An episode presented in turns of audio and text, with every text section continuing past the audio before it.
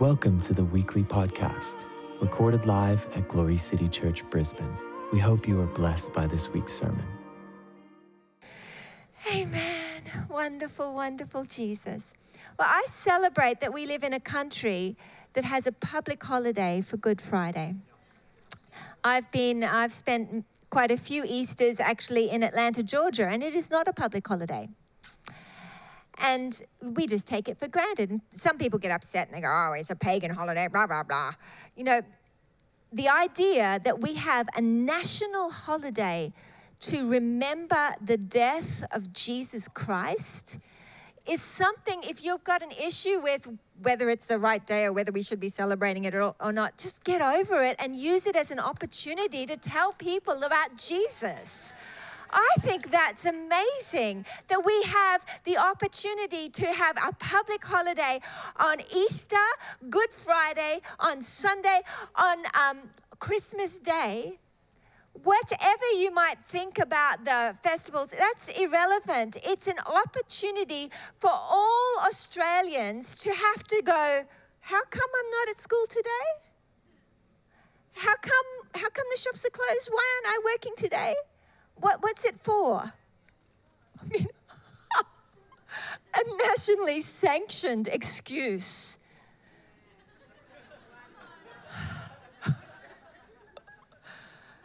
That's just worth giving God thanks for. Let's say thank you, God. Thank you, God. Thank you, God. Yay. Seriously. A nationally sanctioned opportunity to share the gospel. Wow. Wow. And so if you get a bit cynical about Easter, just stop it. And celebrate that we live in a country where we have the freedom to share that good news. Hallelujah. Wonderful, wonderful Jesus. I know that we remember this every day. In fact, every time we eat, we remember, even as He instructed us to do, but we have the opportunity to get the attention of the nation today. Hallelujah. And you'll see it in the papers. You'll see it. It be published. The, the, what the different churches were preaching on Good Friday and what their message, Good Friday messages were. Hey, this is a good thing. This is a good thing that we as a nation are celebrating Jesus. So we're believing Australia for Jesus. Amen. Hallelujah. So thank you, God. I've got a few things that I want to share with you tonight. Um, but I wanted to just start with a thought that I read in the book of Luke today. I'm still in the book of Luke. I've been in the book of Luke since December. I, I had a little sneaky taste of Colossians the other day, but I've been um, really enjoying it. Just it's too rich to get through quickly. It's just so much in it. But I was looking at this today in Luke chapter 20. You might think this is a very unusual passage for Easter, but I, I wanted to begin with this because it fascinates me. And it's often fascinated me in that um, people have, I used to wonder, what's, what's this all about? In verse 27 of Luke 20, some Sadducees come and they're trying to trick Jesus. They're trying to prove the Sadducees are sad, you see, because they don't believe in the resurrection. They're keeping all the laws, and yet they believe that at, when you die, that's it. It's like, wow, sad, you see. Sad. That's sad, very sad, like really sad. Not even an eternal reward for doing all this stuff. So they're trying to trick Jesus into admitting it's impossible technically for there to be a resurrection. So they think they've got the perfect thing to trick him and to, and to set him up. So they come and they, so it says here, some of the Sadducees who deny that there is any resurrection came to him and asked him, Teacher, Moses wrote for us that if a, man, a man's brother dies, having a wife but no children, then this man should take the wife and raise up children for his brother. Now there were seven brothers. The first took a wife and died childless. The second took her as a wife, and he died childless. And then the third took her, and in like manner, all seven died and left no children. Miserable story. Last of all, the woman died also. Therefore, in the resurrection, whose wife shall she be? For the seven had her as a wife. Jesus answered them The sons of this age marry and are given in marriage. But those who are counted worthy to attain that age and the resurrection from the dead neither marry nor are given in marriage. For they cannot die anymore, for they are equal to the angels and are the sons of God, being sons of the resurrection. Now, at the bush, even Moses pointed out that the dead are raised when he called the Lord the God of Abraham and the God of Isaac and the God of Jacob. For he is not the God of the dead, but of the living. For to him all live. Some of the scribes said, Teacher, you have spoken well. After that, they dared not ask him any question at all. I used to read that as a young woman and think, that's a bit sad because marriage and romance, you know, it's a happy thing. It's a nice thing. I'd like to still be married in the resurrection. God, like, it's a bit sad. You're not, nobody's going to be married. Like, it's like happy and lovely. Why? Heaven is supposed to be paradise. And like one of the joys of humanity is to love and to be loved and to experience the joys of, of being married, of having someone love you. you that's a bit sad, God. Anybody ever thought that thought? Just few of the romantics in the house have had this subtle thought occasionally. I love your honesty and greatly, deeply appreciate it. But you know what? This is actually really exciting. Because heaven and the resurrection is not some religious state of nirvana. It's actually a glorious place that will be more joyful, more exhilarating, more wonderful than the highest peak of human joy could possibly be. It's the reason there's no marrying and being given in marriage is because we are all coming as the bride to the marriage supper of the Lamb and are going to experience love on an, a level that is beyond our human capacity to currently understand. A love that will satisfy us more deeply, will exhilarate our hearts, consume us with delight more wonderfully than any human relationship ever could. We just did a wedding the other week. It was beautiful. They're so in love, they can't keep their eyes off each other. But you know what? That is just a, a faint shadow of how God feels about us and the love that He has for us. And the great news is that when you receive the gift of salvation, you are invited into a relationship that will satisfy you way beyond what any human can ever give you right here, right now. It's a love that makes the idea of wanting to sin seem ridiculous because his love constraineth us. It, it so impacts us that when we keep our eyes on him and we continue to receive his wonderful love, we, we have no desire for anything uh, other than him. He captures our, our heart. Hallelujah and He wants us to experience it. I was sharing the other week about Thanksgiving and the power of what it looks like to engage in Thanksgiving. Thanksgiving is something you might have in your mind as an obligatory thing that we should do. It's, you know, come on, say thank you. It's what we teach our kids, isn't it? Say thank you. Thank you. Thank you. Oh, because they deserve a thank you. We sometimes have that attitude toward God. But in fact, thanksgiving is an invitation for us to experience and taste the heavenly joy that God wants to give us.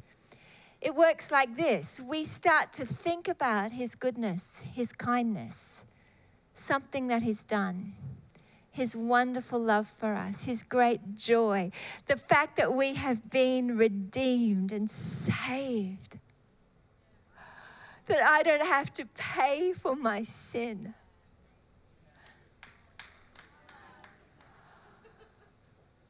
it can be anything that you begin to give thanks for. But you know, often what we do is we don't allow thanksgiving to crack through the outer layers of our emotions.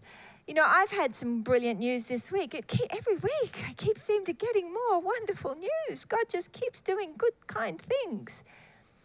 But it's easy sometimes when you get good news to go, wow, that's awesome, but not actually let yourself emotionally really go there because, you know, whoa, we got to just keep it together.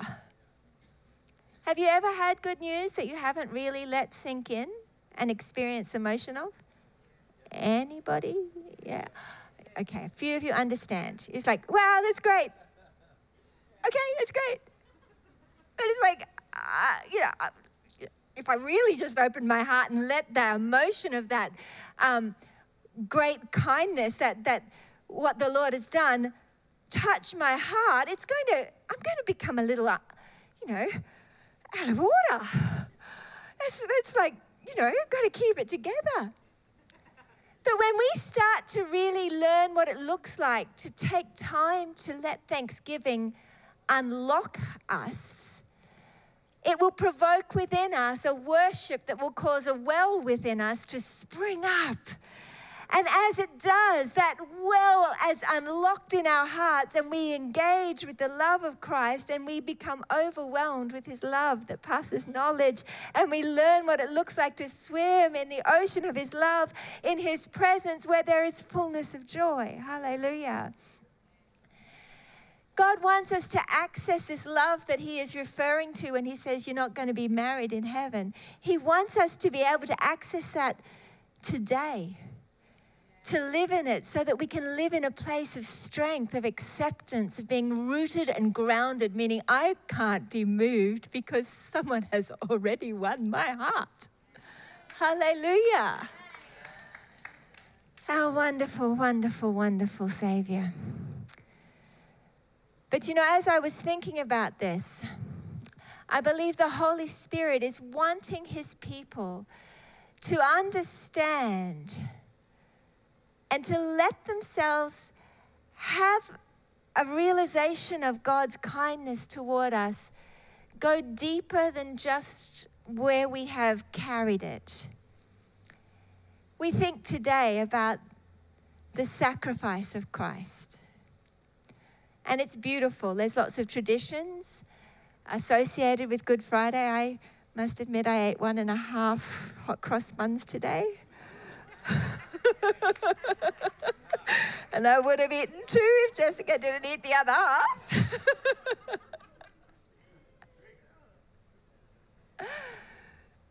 and traditions are not a bad thing. I, I think they're not a bad thing, so long as they don't become the thing. But in it all, we've got we have an opportunity, an invitation to go through a door that will completely bring you into a place of absolute freedom, absolute joy, absolute delight.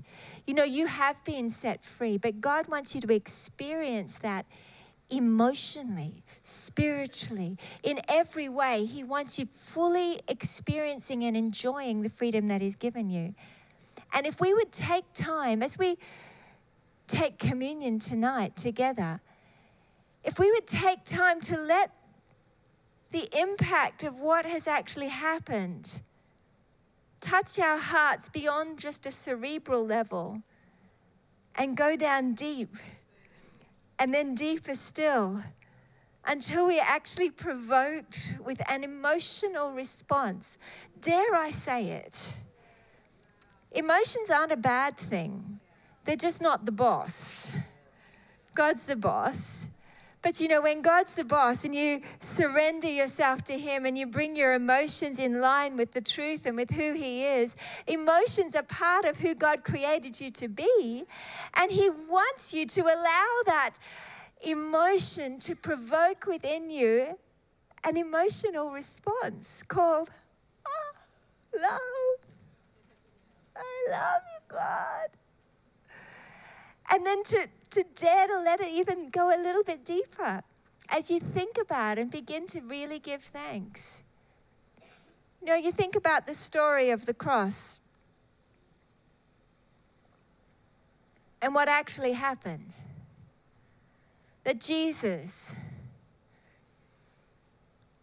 in the Garden of Gethsemane, was praying, God, is there any other way.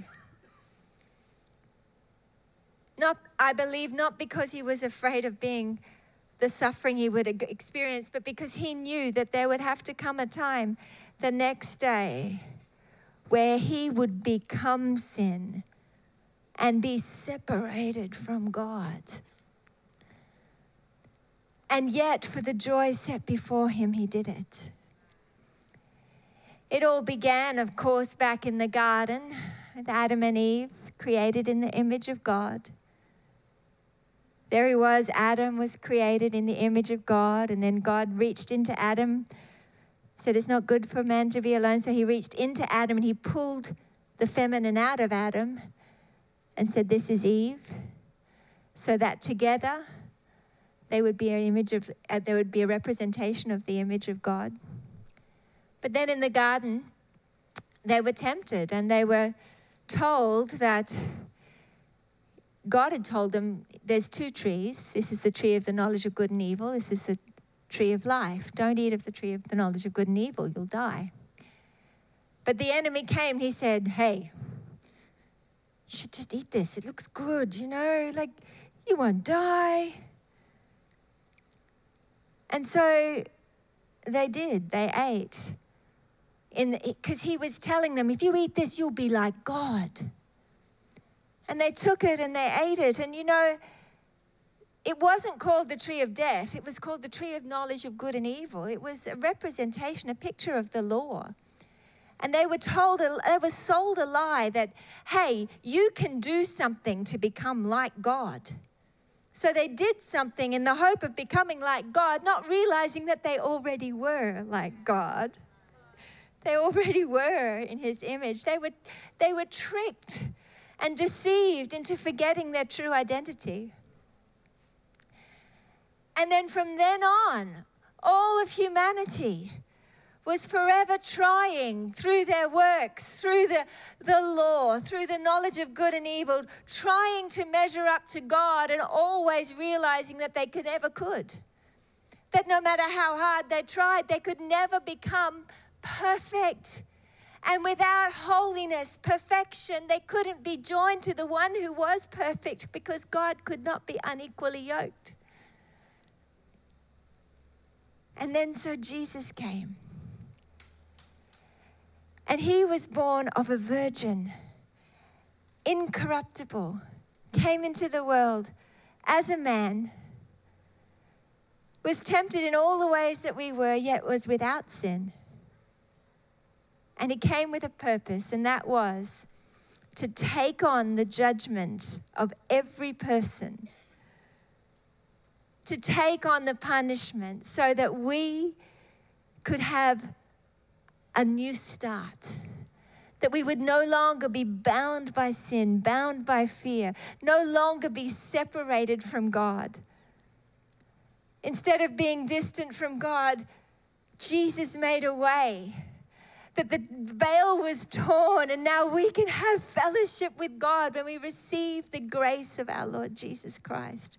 By faith, we take hold of the goodness of God and we say, Thank you, Jesus. You came and you became sin for me. On the cross, He took it in our sin, our shame, our guilt. He took it. And he became sin so that we could become the righteousness of God. His side was pierced, blood poured out. And out of his side, the last Adam, he's called, a new bride was brought forth. One who was bone of his bone, flesh of his flesh, spiritually of him, of incorruptible nature, the bride of Christ. And all who would believe on him, who would say, Yes, I receive your gift of mercy, your gift of salvation, not only have their sin covered, but they have it completely removed and they're given a brand new heart. They are made perfect, holy, compatible with God and able to be joined to Him as His body. Wow. And if you sin again, He doesn't go, right, you're back to square one. He says, I paid for it before you ever did it. And then we just acknowledge it to Him. We say, That was wrong. I'm sorry, God. Thank you, Father, that you already paid for that. I receive forgiveness from you by faith. I believe. And I'm going to walk today as a just who lives by faith. By faith, I receive the mercy of God. Hallelujah. As I confess my sin, He's faithful and just to forgive me and cleanse me from all unrighteousness, making me completely clean. And even if my heart condemns me, He's greater than my heart. Hallelujah. This wonderful truth, this love is beyond what my heart is able to keep up with. And it is this kindness that God wants to reveal to us. Hallelujah. The scripture tells us that He was wounded for our transgressions. He was bruised for our iniquities. The chastisement of our peace was upon him, and by his stripes we were healed. Hooray! Yay! That is the truth of the atonement, the glorious good news of the gospel. In fact, this is Jewish matzah bread, um, traditionally used at Passover. If you can see it, you can see that it's pierced with a whole lot of holes and there's stripes on it. This is the sort of bread that Jesus would have eaten with the disciples on the night before he was betrayed, on the night that he was betrayed. And he broke the bread. And he said, This is my body, broken for you eat, do this in remembrance of me. Every time you eat it, he wanted you to remember that by his stripes you were healed. Uh, just as the bread was pierced, he was pierced. And in his the piercing of his side, a new bride was brought forth. He wanted us to remember every time we eat that we were redeemed by his sacrifice. Hallelujah. Wonderful Jesus. He was wounded for our transgressions. Transgressions in the Hebrew simply means sin. Meaning, if, you was, if you've ever sinned, and all have sinned and fallen short of the glory of God, Jesus took your punishment so you don't have to punish yourself. He was bruised for our iniquities. Iniquities in the Hebrew is a different word to transgressions. Iniquities means crookedness. He was bruised in the Hebrew, that's crushed, that word there. He was crushed for our crookedness. He was beaten, he was broken for our crooked nature so that we could get a new nature. Hallelujah. He wanted us to remember that his sacrifice not only took our sin, but it, it crushed our old nature with him. We were crucified with him, and now we can be born again as brand new creations without any crookedness on the inside.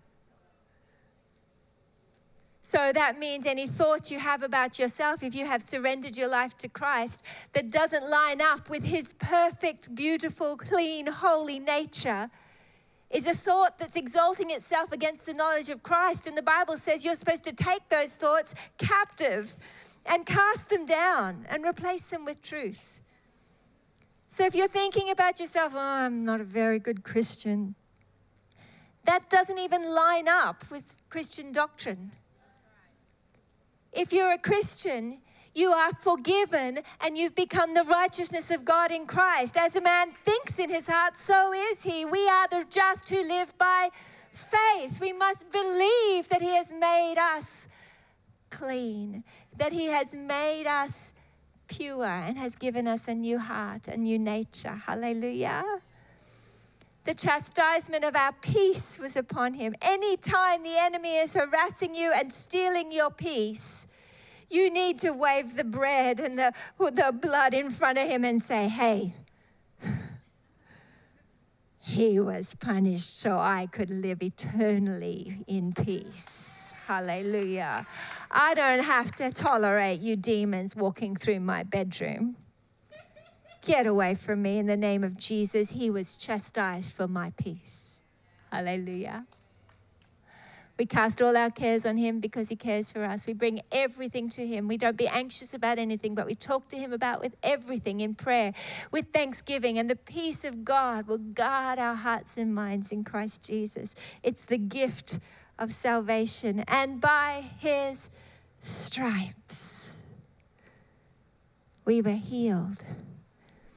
I believe in miracles because I believe in Jesus, who is the same yesterday, today, and forever. He wasn't some Rotary Club leader. God bless the Rotary Club.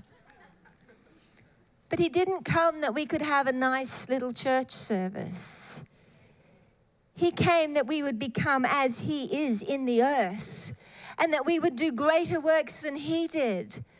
And you know what is recorded of all the things that Jesus did more than anything else? The recordings of what his works were were healings. In fact, there were so many that they couldn't record them all. I'm going to ask Pastor Daniel just to come and share for a few minutes just on what that looks like.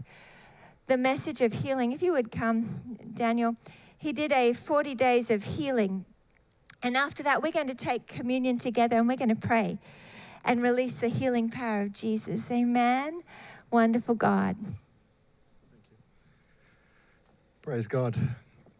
That scripture that uh, Catherine was just reading, Pastor Catherine was just reading, is the one that uh, just really rocked my boat.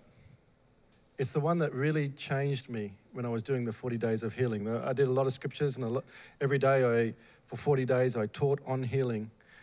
But this one scripture, Isaiah 53, is the one that so challenged me that I had to make a decision.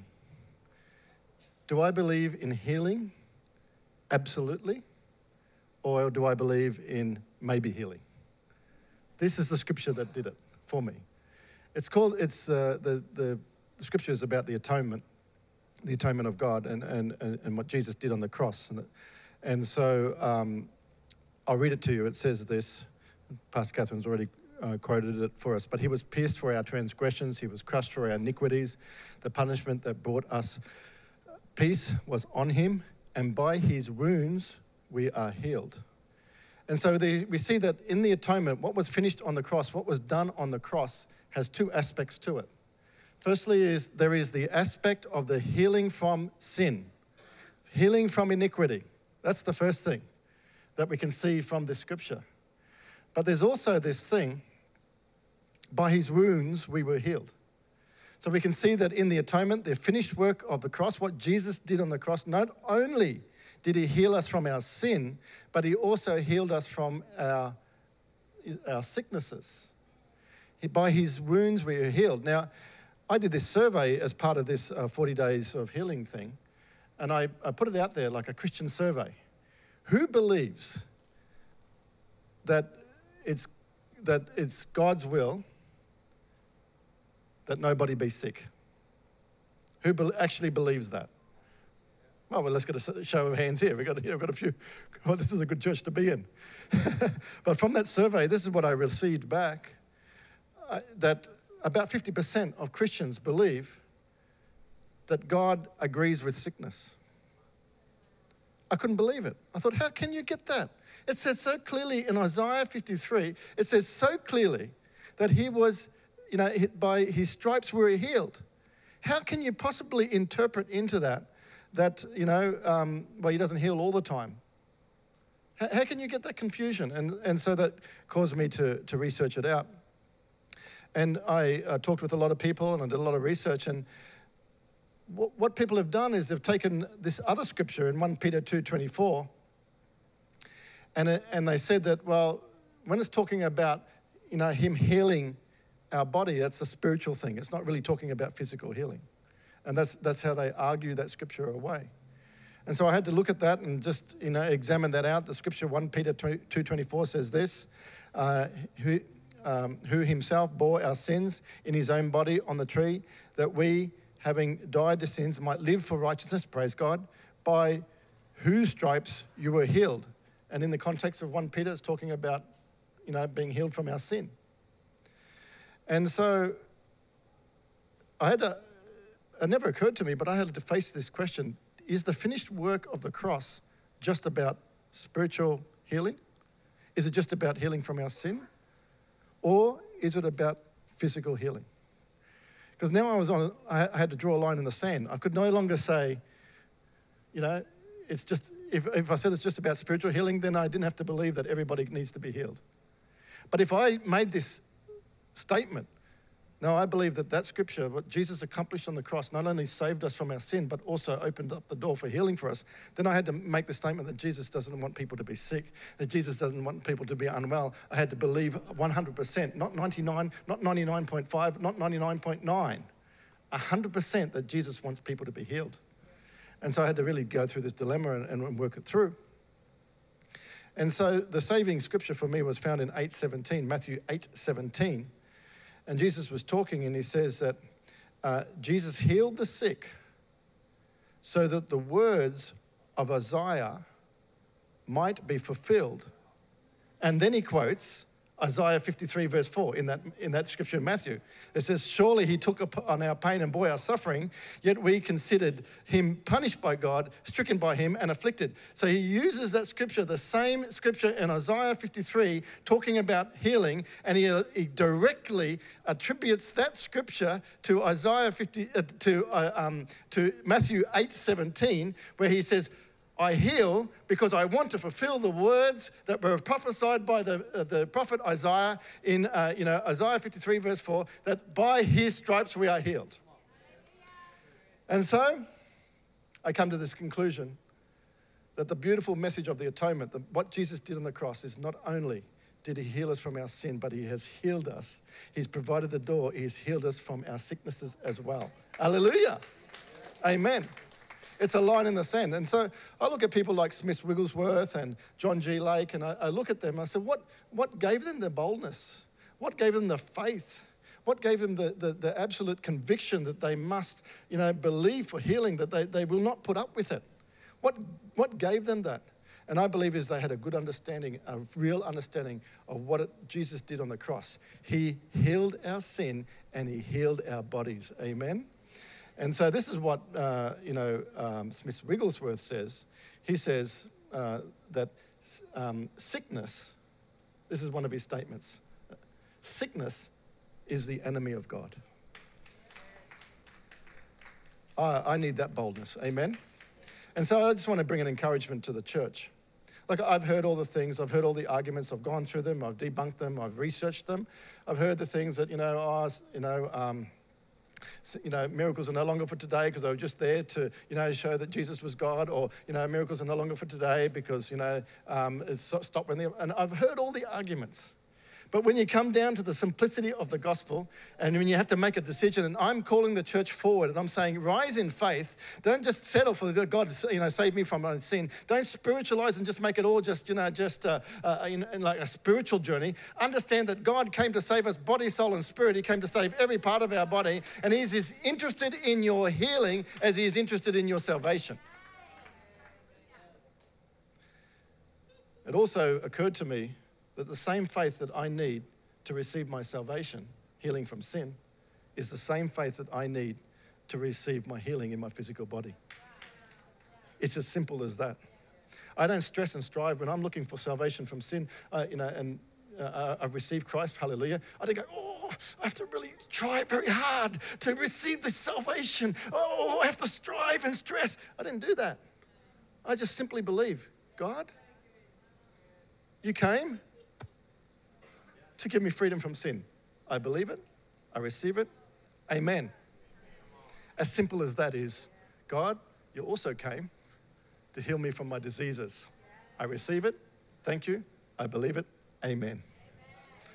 Church, we're not a church that's going to go halfway with the gospel.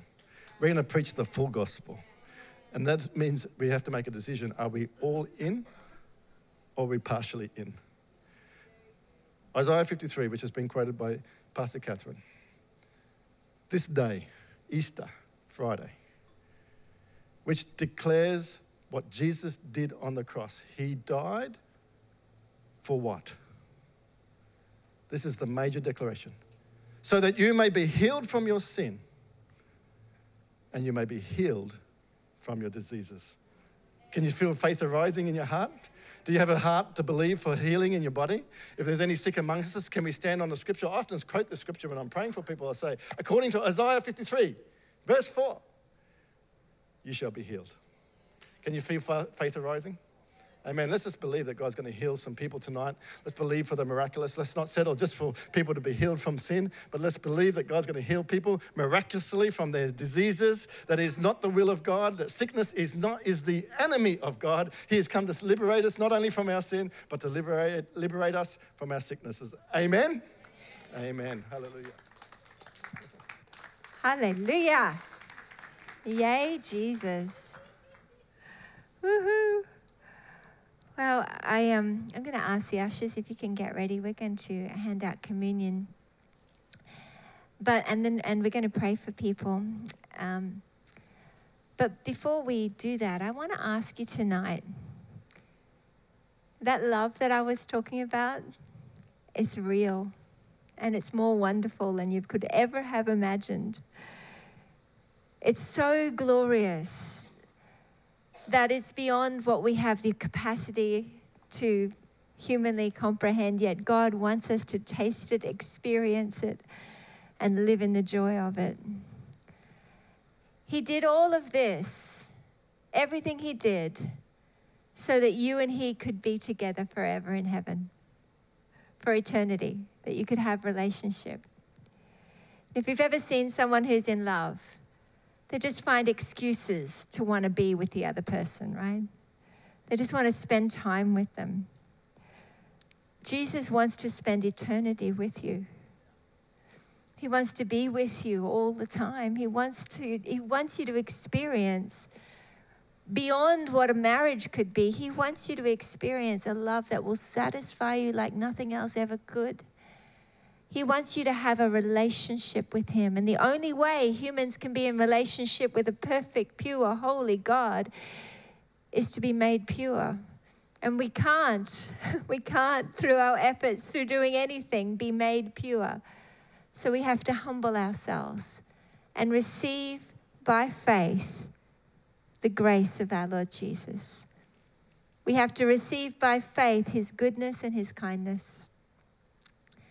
If you're here today and you know in your heart you're not walking with God, you're not in relationship with God, the Bible tells us that if you confess me before men, I'll confess you before my Father who's in heaven. God makes a way for us to receive salvation. But we have to come to Him and say, Lord, I want that. I want that salvation. I want to receive it. I need your forgiveness. We need to acknowledge that we need the forgiveness of Christ. We need to acknowledge that we need His mercy. You see, it's enough. It, you could say, oh, yes, well, I believe in God, I believe that He exists. The book of James tells us that even the devil believes in God. But that does not make him in relationship with God, does not mean that he's got an eternity with him.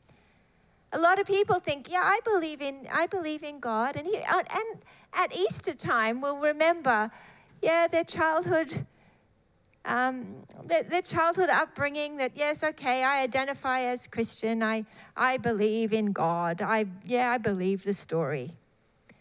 But you know, just believing that it happened, do you think the devil believes that it happened? Is not, that is not what is needed to become a new creation. What's required is for us to say, Lord, I want you to be my Savior. I believe that Jesus is the Son of God, and I bring my sin, I bring my shame, I bring my old life, and I give it to you. You see, it's in the surrender of our life that we receive new life. Light can have no fellowship with darkness. So we can't have a little bit of God and a little bit of old life. God wants us to surrender our lives to Him, to lay them down and receive His new life. And then He gives us power to live differently.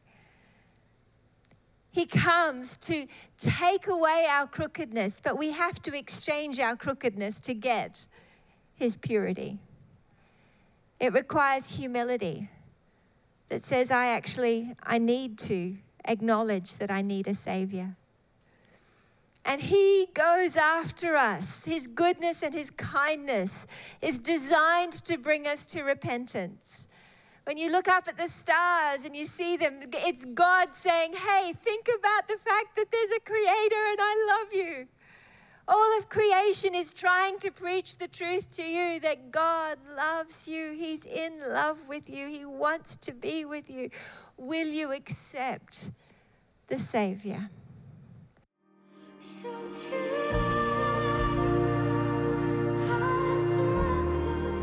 Thank you for joining us. If you would like to partner with us in spreading the gospel to the nations, you can do so via our website, www.glorycitychurch.com.au. We would love to hear from you. If you have a prayer need, please send us an email at info at glorycitychurch.com.au. We would also love to hear your testimonies. You can email these praise reports to info at glorycitychurch.com.au. God bless.